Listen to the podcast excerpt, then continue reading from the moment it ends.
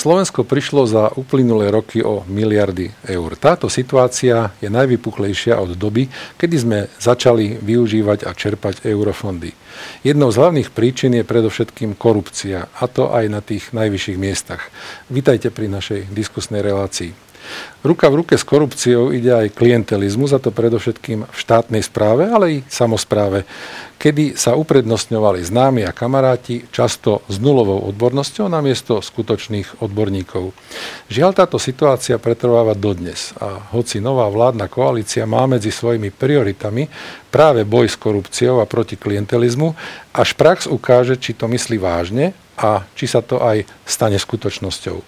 Navyše, ak sa našli aj v minulosti statoční občania či úradníci, ktorí poukázali na tieto dva obrovské nešváry, sami mali potom problémy, a dokonca prišli aj o prácu.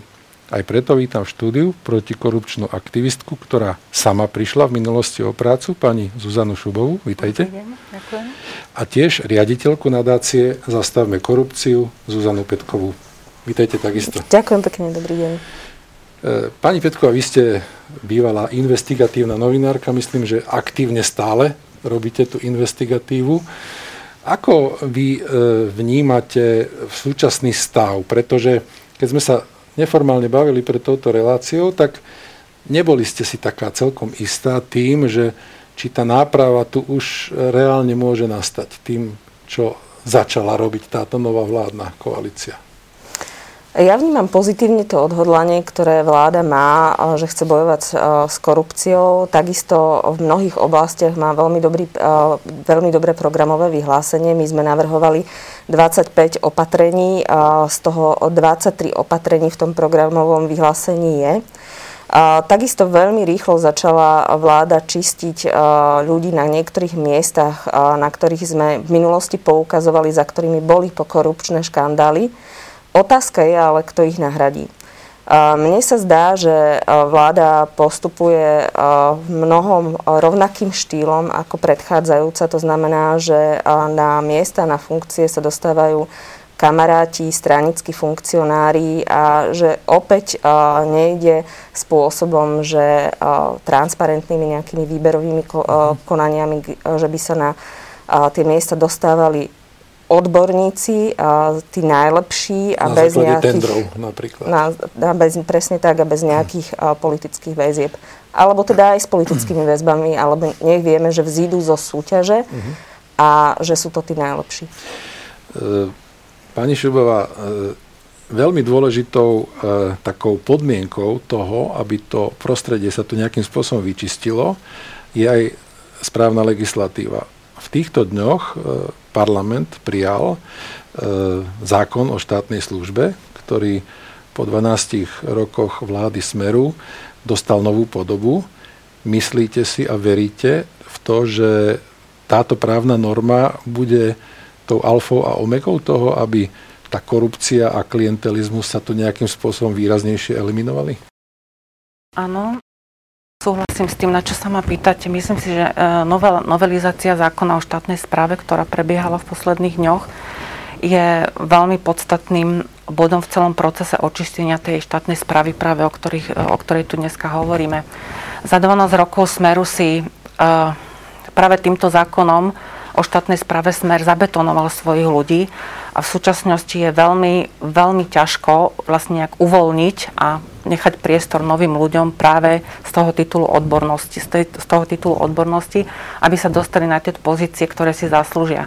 No a to je vlastne účelom toho zákona o štátnej správe, pretože v minulosti to bol práve aj môj príklad, že ľudia, ktorí nekompromisne ukazovali na tie pochybenia svojich nadriadených, práve ten starý zákon o štátnej správe umožňoval e, vlastne bývalej garnitúre sa jednoducho zbaviť týchto ľudí, ktorým nevyhovovali. Pripomente veľmi v krátkosti ten e, váš prípad, ktorý, e, ktorým ste upozornili na korupčné správanie v jednom rezorte, aby naši diváci boli v obraze. Áno, mne konkrétne sa to stalo na rezorte pôdohospodárstva e, v období pani ministerky Gabriely Matečnej, kde som upozorňovala na predražené konzultačné služby spoločnosti Deloitte financované z eurofondov. Dovolím si tvrdiť, že tu sa zneužívali desiatky miliónov e, na tieto fiktívne konzultačné služby. No a z pozície riaditeľky som na to od, upozornila že to nie je v súlade s hospodárnosťou a transparentnosťou.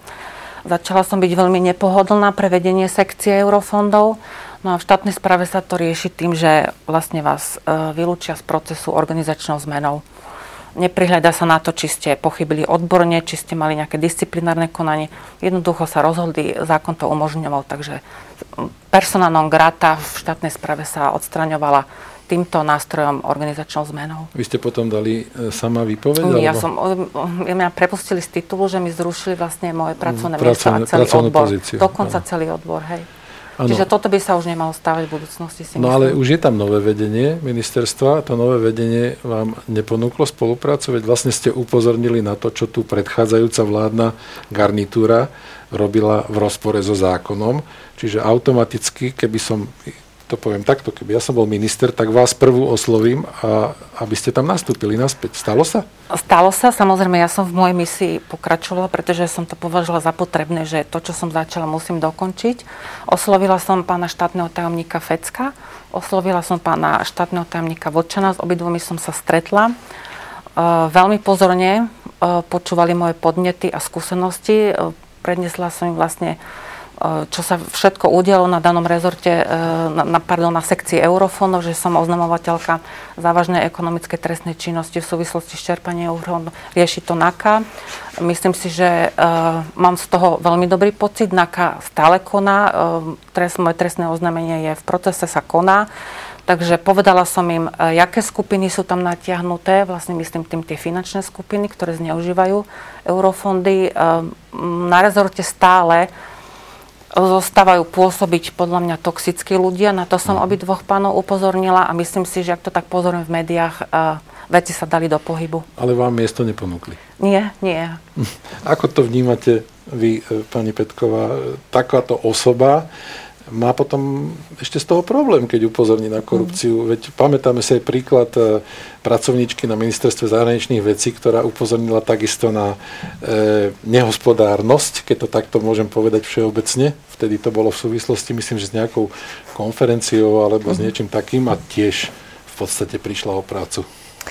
No, my sme práve preto ešte v uplynulom volebnom období, aj keď teda mnohé mimovládky odmietali byť v dialogu s administratívou Roberta Fica, my sme dávali prednosť vlastne tomu, čo chceme dosiahnuť a podarilo sa nám cez úrad vlády, cez pána Kovážika iniciovať zmenu a to vznik nového úradu na ochranu oznamovateľov. Akurát, že sme výber toho nového šéfa nastavili až tak transparentne, že napokon poslanci si z tých dvoch kandidátov opakovane nevybrali ani jedného, lebo boli až tak dobrí.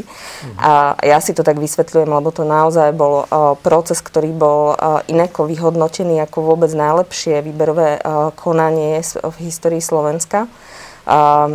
Opakovane sme navrhli parlamentu a vláde dvoch ľudí a ani jedného si nevybrali, čiže ten úrad stále nie je.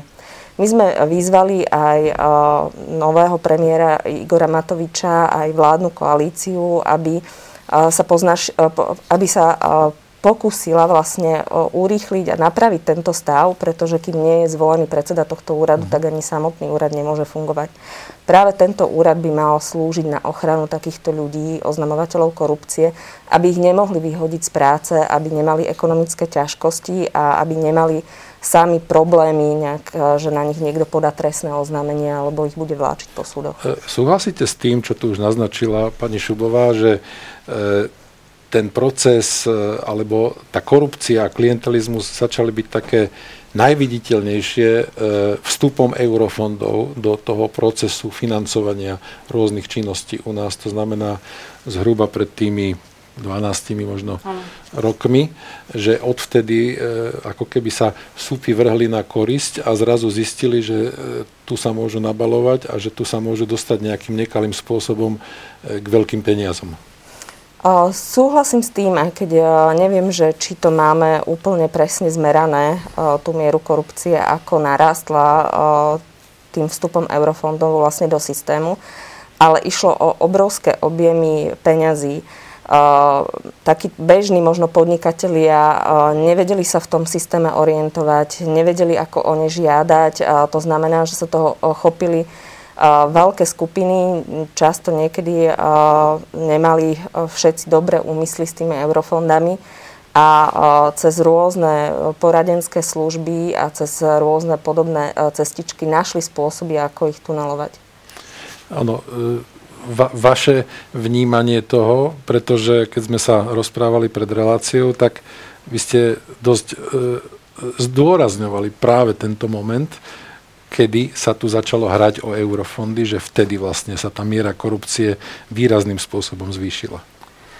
Áno, ja to vnímam, že tá hydra a tá korupcia, ten klientalizmus v súvislosti s tými eurofondami na Slovensku je momentálne na špičke hľadovca. Tá situácia je veľmi zlá. Korupcia má enormné rozmery a rada by som napríklad upozornila na, pred pár dňami mala pani Remišova mm, tlačovú besedu, kde vlastne zverejnila prvýkrát čo sú u nás implementované európske fondy, informáciu, že len za programové obdobie v roku 2007 až 2013, to už je uzavreté, dočerpané, vlastne vyhodnotila za čas svojho pôsobenia na úrade, že boli vydefinované korekcie v hodnote miliarda eur. To je obrovská suma. Len tu treba zdôrazniť to, že všetky tieto korekcie, to znamená stratené peniaze, musíme platiť naspäť, vrátiť naspäť do Bruselu a to platíme my všetci, my občania. Čiže ja si myslím, že tu teraz nastáva ten bod, ktorý by mal nastať e, za súčasného pôsobenia novej vlády vyvodzovanie hmotnej zodpovednosti všetkých pracovníkov, pretože za týmito číslami stoja konkrétni ľudia, to sú tí tzv. odborníci, môžeme menovať, PPA a tak ďalej, pani Matečnú a tak ďalej. Čiže všade podľa nich boli sami odborníci, ale vidíme, že tie škody sú enormné. Čiže myslím si, že aj príde deň D, kedy začneme riešiť hmotnú zodpovednosť týchto pracovníkov. No, máme tu nakoniec konkrétne kauzy v ostatných dňoch. Kauza dobytkár, e, prípadne e, to, čo sa deje okolo Slávie Kapitál a jej majiteľov alebo spolumajiteľov. Čiže e, vy ste tu už naznačili, že tí bohatí privatizéri vlastne začali naberať obrovskú ekonomickú, mediálnu a politickú moc. Nakoniec, e, pozrime sa, kto dnes vlastní médiá. E, v médiách, kedysi médiá boli takoutou tým lakmusovým papierikom pri tom upozorňovaní na korupciu, na klientelizmus. Dnes ich je už e, doslova ako šafránu, ktoré to robia, pretože E, majiteľia jednoducho nepripustia, aby tam také niečo oznelo. Nakoniec vy ste aj pracovali v rôznych médiách, nakoniec aj e, v ekonomickom týždenníku Trend, keď nerobíme teraz reklamu, ale v čase, kedy Trend e, bol tým lakmusovým papierikom takisto, ale bol tu investigatívny novinár Jan Kuciak, aj ľudia okolo neho. Myslíte si, že aj vtedy e, tu nastal ten zlom, že sa konečne začali e, začalo upozorňovať na tých, ktorí tu páchajú vlastne tieto najohavnejšie trestné činy, aj korupčného, aj klientelistického charakteru? No, e, Jano Kuciak a vlastne vražda e, Jana a jeho snúbenice bola určite obrovským zlomom v tomto. E, hlavne ja to vnímam cez to, že spoločnosť, spoločnosť keď sme niekedy napísali, a ja som spolupracovala teda aj s Janom, o nejakej uh, kauze, tak väčšinou už tá spoločnosť bola taká rezistentná, že proste si povedala, že no a však čo, všetci krádnu, aj teraz, sa, mm. aj teraz niekto ukradol nejaký milión. Lenže uh, Janom sa ukázalo, že tá korupcia naozaj, naozaj je taká, že môže zabíjať. Uh, vlastne mo, uh, zomreli dvaja mladí ľudia, čo nabúralo takú tú... Takéto povedomie Slovákov, že proste, že tá korupcia tu bola a, a vždy bude. A aj v niektorých čestných prokurátoroch a v policajtoch sa prebudil taký, taká chuť proste postaviť sa možno tým tlakom, ktorým čelili a proste povedali si jednoducho dosť a začalo, sa, začalo to tým, že vlastne šéf týmu Kuciak napriek tomu, že vlastne v, tej, v tom prípade boli vysoko postavení ľudia, ktorí boli blízko vtedajšej vládnej strane, tak napriek tomu vlastne si išiel svoje a dokázal tú vraždu aj so všetkými politickými dôsledkami objasniť. A uh, po ňom už nasledovali ďalší aj odvážni proste prokurátori, ktorí uh, začali odhaľovať ekonomickú kriminalitu týchto, týchto ľudí a dnes sú mnohí z nich stíhaní. Vidíme, že nákaza zasahuje pomaly každý týždeň. A, takže a, bol to obrovský zlom. A, žiaľ Bohu, a, prišli o život dvaja ľudia. Za príliš veľkú cenu. Súhlasíte? Absolútne. Absolútne súhlasím s pani Petkovou a zdôrazňujem, že aj v mojom prípade, v mojom živote hrali zlomovú rolu novinári. Bola to konkrétne e, redakcia Aktuality SK, pán Vagovič. Vo mne zlomil strach, ja som sa veľmi bála o tom hovoriť, hovorím úprimne. Zlomil ten strach vo mne, začala som o tom hovoriť a veci sa začali hýbať. Len žiaľ to už bolo po vražde Jana a Martiny.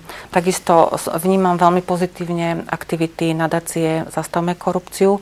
Dokonca spoločne s nadáciou Zastavme korupciu sme, sa nám podarilo zablokovať jedného veľmi konfliktného kandidáta do rady UVO, pana Ovčerku. Považujem ho tiež za toxického, ktorý ešte stále sedí na sekcii Eurofondov na ministerstve životného prostredia, ktorý bol vlastne, vlastne nominantom do rady UVO. Prečo? Nesplňal podmienky? Absolútne. V živo- nemal skúsenosti s verejným obstarávaním a presne na tom verejnom hearingu uh, ho spochybnila nadácia Zastavme korupciu a ineko. Čiže tu vidím tú dôležitú úlohu uh, novinárov. Čiže v tomto prípade ten zákon o štátnej službe, ktorý sme tu už spomínali, môže naozaj zohrať tú pozitívnu úlohu, aby sa toto celé zmenilo, som aby sa tam takíto ľudia nedostávali Áno, som o tom funkcie? presvedčená, pretože sú tam do dneska obsadení naši ľudia a musí byť uvoľnený priestor jednoducho tým odborníkom, ktorí celý život tam robia na pozíciách referentov a nemajú možnosť odborne rásť. Pani Petko, vy ste tu naznačili takú veľmi varovnú situáciu, ktorá nastala už aj za tejto novej vládnej koalície, že už máte takú indíciu, že aj teraz, že sa to nezmenilo, že aj teraz nastupujú ľudia na základe známostí alebo nejakých e, kontaktov alebo kamarátstiev na jednotlivé rezorty. E, ja osobne nechcem menovať, lebo nechcem krivdiť napríklad bývalému ministrovi obrany Lubomirovi Galkovi, ale ten tiež tam neprešiel nejakým tendrom, pokiaľ viem, a rovno ho zamestnali na nejakú kľúčovú pozíciu poradcu v rezorte obrany. Nakoniec partnerka ministra obrany sa stala bez výberového konania hovorkyňou ministra vnútra. Sú to normálne javy podľa vás? No nie sú, samozrejme, že nie sú a, a toto všetko vlastne vytvára otázniky, že či tá nová vláda vlastne v tej kampani a tie politické strany mysleli, to, na čom získali voličov a volické hlasy vážne, alebo či pôjdeme ďalej v starých kolajách. Pretože ja to uvediem aj na tom, že keď tu rozoberáme ten zákon o štátnej službe a podobne, že máme tu aj opačný prípad, že niektorých ľudí si bývalá vláda zabetonovala vo mhm. funkciách, napríklad policajného prezidenta. Alebo šéfa sociálnej poisťovne. Alebo šéfa sociálnej poisťovne, uh-huh. alebo šéfa KUFSu a tak ďalej. Uh-huh. Čiže toto vlastne uh, si myslím, že uh, je legitímne, keď sa bude diskutovať o zmene zákona tak, aby títo ľudia boli odvolateľní. Len potom musíme nájsť aj mechanizmus, aby ich nástupcovia uh, boli... Aby vyhrali najlepšie, aby vyhrali odborníci. Presne tak. A keď mhm. všetky uh-huh. strany hovorili o tom, s výnimkou teda uh, sme rodina, ale všetky ostatné vládne strany hovorili pred voľbami o tom, že ideme odpolitizovať policajný zbor. Ja si myslím, že to je veľmi dôležité, uh-huh. pretože uh, keď minister vnútra si priamo dosadí policajného šéfa a mhm. náhodou vlastne tento politik spácha nejaký trestný čin, alebo je podozrivý, alebo niekto z jeho strany, tak ťažko budeme veriť, že vlastne tá policia sa bude hrnúť do vyšetrovania tej trestnej činnosti. Tak ja toto považujem za veľmi dôležité, aby bol ten policajný zbor odpolitizovaný. Dnes už o tom ani jedna z týchto strán nehovorí. Mhm. Naopak. Naopak je vo vládnom programe uvedené, že že minister vnútra by mal mať väčšie právomoci vo vzťahu k policajnému prezidentovi a voľbe. To je z vášho pohľadu to asi nie je v poriadku. No rozhodne si myslím, že nie. E, mohli by sme hovoriť aj o súdnictve a prokuratúre, pretože to je veľmi e, vážna súčasť toho súkolia, ktoré tu v tom boji proti korupcii a klientelizmu môže zohrať kľúčovú úlohu. E, v tom súdnictve sa dejú veci. Tam už e, niektorí sudcovia, ktorých odhalila tréma a iné e, zdroje, ale tiež v podstate až po vražde Jana Kuciaka a jeho partnerky. Dovtedy ako keby bolo aj to súdnictvo štátom v štáte. Myslíte si, že aj tu si to vyžaduje nejaký chirurgický res aj v súdnictve, aj v prokuratúre? No samozrejme, že alfou a omegou je v súčasnosti nastávajúca voľba generálneho prokurátora. Je to veľmi dôležité, aby sa spoločnosť e, ukludnila a vlastne bola uistená v tom, že prokuratúra má svoje vlastne miesto na Slovensku a bude tu Zrejme platiť právo pre každého. Ale, ale aj špeciálneho. Aj špeciálneho, samozrejme. Mm. Tak ako povedal uh, napríklad v januári pán doktor Vačok na mojej besede za účasti pani doktorky Mišikovej a pána doktora Holiča povedal, že jednoznačne to bude musieť byť vysoká morálna a odborná autorita, pred ktorou, teraz citujem jeho slova, uh, budú musieť mať rešpekt aj obyčajný človek, obyčajný občan Slovenskej republiky, napríklad tu Strnavky, ako aj prezident Slovenskej máme, republiky. Máme my tu takú autoritu? Som presvedčená, že máme. Vy si myslíte, že máme takú autoritu? Na generálneho prokurátora? Áno, áno. O, ja si myslím, že ich máme niekoľko. Uh-huh. A myslím si, že taktiež si myslím, že by o tom mala prebehnúť uh, súťaž medzi nimi. Mali by povedať, aké majú predstavy o fungovaní prokuratúry a ako by riešili nejaké kauzy. Mali by sme sa pozrieť na ich uh, minulosť. A v tejto situácii sa mi nepáči, že koalícia už priamo začala vlastne hovoriť o jednej jedinej osobe uh-huh.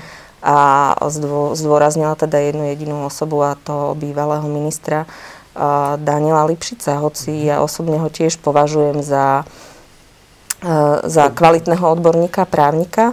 Ale myslíte si, že na funkciu generálneho prokurátora by mal kandidovať bývalý politik? Lebo toto nie je celkom eh, to je otázka zvykom vo vyspelých demokraciách. To je otázka a obzvlášť politik, ktorý má VSB na najsilnejšiu v podstate vládnu stranu uh-huh. a zastupoval mnohých politikov. A je to otázka, ale zase si myslím, že politická minulosť nemusí byť v každom prípade prekážka, lebo mm-hmm. úplná diskvalifikácia kandidáta na akúkoľvek inú verejnú funkciu. E, ako v tejto súvislosti hodnotíte existujúci zákon o slobodnom prístupe k informáciám, lebo už to tu zaznelo aj od, od vás oboch, že niekedy je ťažké sa do, do, dopátrať alebo domôcť e, informácií práve z tých kruhov. E, vyhovárajú sa tam na rôzne tajné materiály, utajené, čo sa nesmie zverejniť. Na čo máme potom taký zákon? Ja si myslím, že máme uh, jeden z najlepších infozákonov vôbec. Ale problém je v, v jeho aplikácii. To znamená, mm. že ako si ho vykladajú tie úrady a dodržiavajú. Hej. Napríklad my sme boli vlastne v minulosti často konfrontovaní s takou situáciou, že keď sa niekde chcela zákryť nejaká špinavosť alebo nejaká korupcia, tak sa zmluva utajila. Vymyslel sa dôvod, pre ktorý musí byť tajná, lebo je to hlavne teda na ministerstve mm-hmm. obrany alebo na niektorých takýchto strategických rezortov. Tam, kde prebiehajú také veľké tendre a je veľa tak. peňazí v hre. Alebo na finančnej uh-huh. správe uh, obrovské IT tendre, kde uh-huh. sme v zásade vôbec nevedeli o tom, že uh, aké sú podrobnosti, či uh, kto, za akých podmi- kto to získal, sme vedeli, aj aká je celková suma tej zmluvy, uh-huh. ale čo za, tú, uh, za, za tie peniaze tá firma urobí. A aj v Tréme sme sa dočítali, že opäť to boli IT firmy s takým pozadím uh, politickým a, a že, že teda bol tam problém. A tieto zmluvy boli uh, utajené napriek tomu, že na to nebol zákonný mm-hmm. dôvod. Veľakrát sme to napadli na úrade pre verejné obstarávanie, dal nám za pravdu. Veľakrát sme to napadli uh, aj na súde napríklad. Ministerstvo obrany nám takto utajilo údaje o, o, o, o biznise, ktorý vlastne dostal, dostala firma priateľa bývalého premiéra. Uh-huh. A tiež sme nedávno tento súd vyhrali. Nebol dôvod na to, aby na ministerstvo obrany utajilo, koľko zaplatilo z verejných peňazí ano. tejto firme. E, keďže ten čas nám neúprosne letí, e, v tej záverečnej fáze by som sa rád aspoň v krátkosti ešte venoval e, korupcii a klientelizmu na úrovni samozprávy, pretože aj to je obrovský problém. Keď sa tu hovorilo o delimitácii kompetencií kedysi zo štátu na e, mesta, obce a mestské časti, tak vtedy jedným dýchom e, ľudia, ktorí bojovali proti korupcii, hovorili, že aj korupcia sa delimituje. Mm. Vy tu máte konkrétny príklad z jednej bratislavskej mestskej časti, kde ste aj e, poslankyňou, takže môžeme uviesť možno príklad Devína kde je už roky nútená správa. Áno, bohužiaľ. korupcia, klientelizmus a arogancia k zákonom ako takým ja denodene zažívam v zastupiteľstve v Devíne. Vlastne sme v nutenej správe už 15. rok, čo je spôsobené chybným rozhodovaním starostov. Inými slovami, môžete len kúriť a svietiť. Tak, presne tak. Je tam nejaký rozpočet, ktorý sa kontroluje, musí sa dodržiavať, ale ja sa chcem dostať k tomu vlastne k tomu dodržiavaniu toho zákona, rešpektovanie zákonov, rozhodnutí um, súdov, rozhodnutia prokurátorov. Dennodenne, um, kde dva roky na každom zastupiteľstve som zastupovala práva uh, jedného pána, jeho meno je pán Tunega, ktorý e, žiadal o stavebné povolenie, mal rozhodnutia, všetky podklady, rozhodnutie e, e, súdu, rozhodnutie prokuratúra, kde bolo jednoznačne stanovené, že, že je v práve. Že je v práve a stavebný úrad v Devine proste ignoroval jeho práva a odmietal mu dať stavebné povolenie. 7 rokov tento pán na každom jednom zastupiteľstve žiadal o svoje práva a chcel len to, čo mu prináleží jeho občianské právo.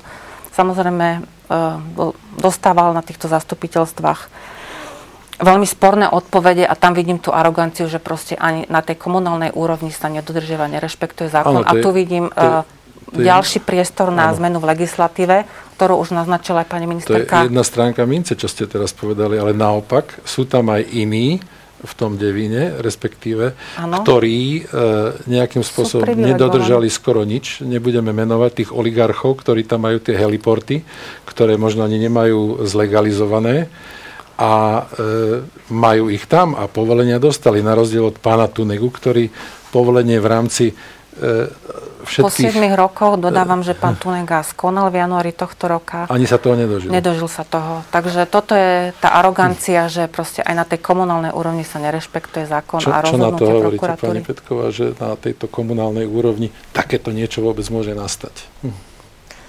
No, je to v zásade hrozné. My sme boli s pánom Tunegom v kontakte uh-huh. minulý Výborne. rok ale uh, nedotiahli sme nejaký jeho prípad do nejakého riešenia. Tá informácia, že už uh, nie je medzi živými, živými je uh, pre mňa čerstvá, takže uh, neviem celkom úplne reagovať na konkrétny prípad, ale všo, vo všeobecnosti mm. musím povedať, že na tej miestnej úrovni je to ešte oveľa horšie tak, ako na tej, uh, vo, v tej vysokej politike, Presne lebo tá tak. je pod predsa len pod nejakým dobro, drobnohľadom, či už proste novinárov a, a tak je, ďalej. V čom je problém podľa vás? Nie je tam e, vlastne mechanizmus kontroly vo, v podstate voči tým starostom, prípadne voči primátorom? A, je tam mechanizmus kontroly, ale takisto e, je tam vlastne a, ten zákon, ako ste hovorili, e, veľ, veľmi umožňuje vlastne tým ktorí sú aktuálne pri moci mm-hmm. si napríklad vlastne s tým kontrolom mesta urobiť, čo chce. My sme mm. zastupovali na súde kontrolóra mesta v Rúdky, ktorý presne takto poukazoval na nejaké, na nejaké pochybenia samobsprávy a, a tak ďalej a bol vyhodený úplne uh-huh. bez nejakého dôvodu, proste ho poslanci akože zbavili mandátu. Uh-huh my, bez toho, aby uviedli relevantné dôvody. My sme dotiahli tu ten jeho prípad až na najvyšší súd a mm. najvyšší súd dal taký prelomový verdikt, ktorý povedal, ale v zásade poprvýkrát, lebo mm. doteraz tu bola prax, že to nebolo v zásade nutné tak prvýkrát najvyšší súd povedal, že to bolo protizákonné a že jednoducho musí tá samozpráva alebo tí poslanci uvieť, že čom ko- konkrétne ten kontrol pochybil. Dámy na záver, každá jednou, dvomi vetami. E, máme byť optimisti e, v boji proti korupcii a klientelizmu? Musíme, jednoznačne musíme. A som presvedčená, že sa to prelomí a e, spoločnosť sa očistí tak ja dúfam, že aj vo vašej novej funkcii, pretože by ste mali nastúpiť na miesto e, podpredsedničky áno, e, áno. správy štátnych hmotných rezerv, čo je takisto veľmi mimoriadne dôležitý úrad. A ťažký rezort, áno. Ťažký rezort, takže vám budeme držať palce v tejto novej pozícii. Ďakujem. Z vášho pohľadu, pani Petková, čo by sa malo teda? Ste optimistka v tomto prípade, lebo E, už tá nadácia vaša nesie ten názov Zastavme korupciu. Zastavíme ju? No, ja by som bola rada, keby e, jeden deň sme sa mohli venovať možno aj e, iným veciam ako nejakému watchdogu a možno zamerať svoje aktivity aj na iné polia. A, a verím, že áno, že už teraz vidíme výsledky niektorých vyšetrovaní, že, že sa to trošku vlastne zlepšuje, takže dúfam, že hej. Ďakujem Zuzane Petkovej z nadácie Zastavme korupciu.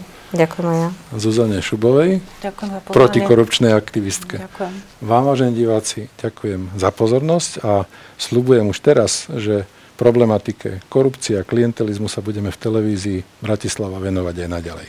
Dovidenia.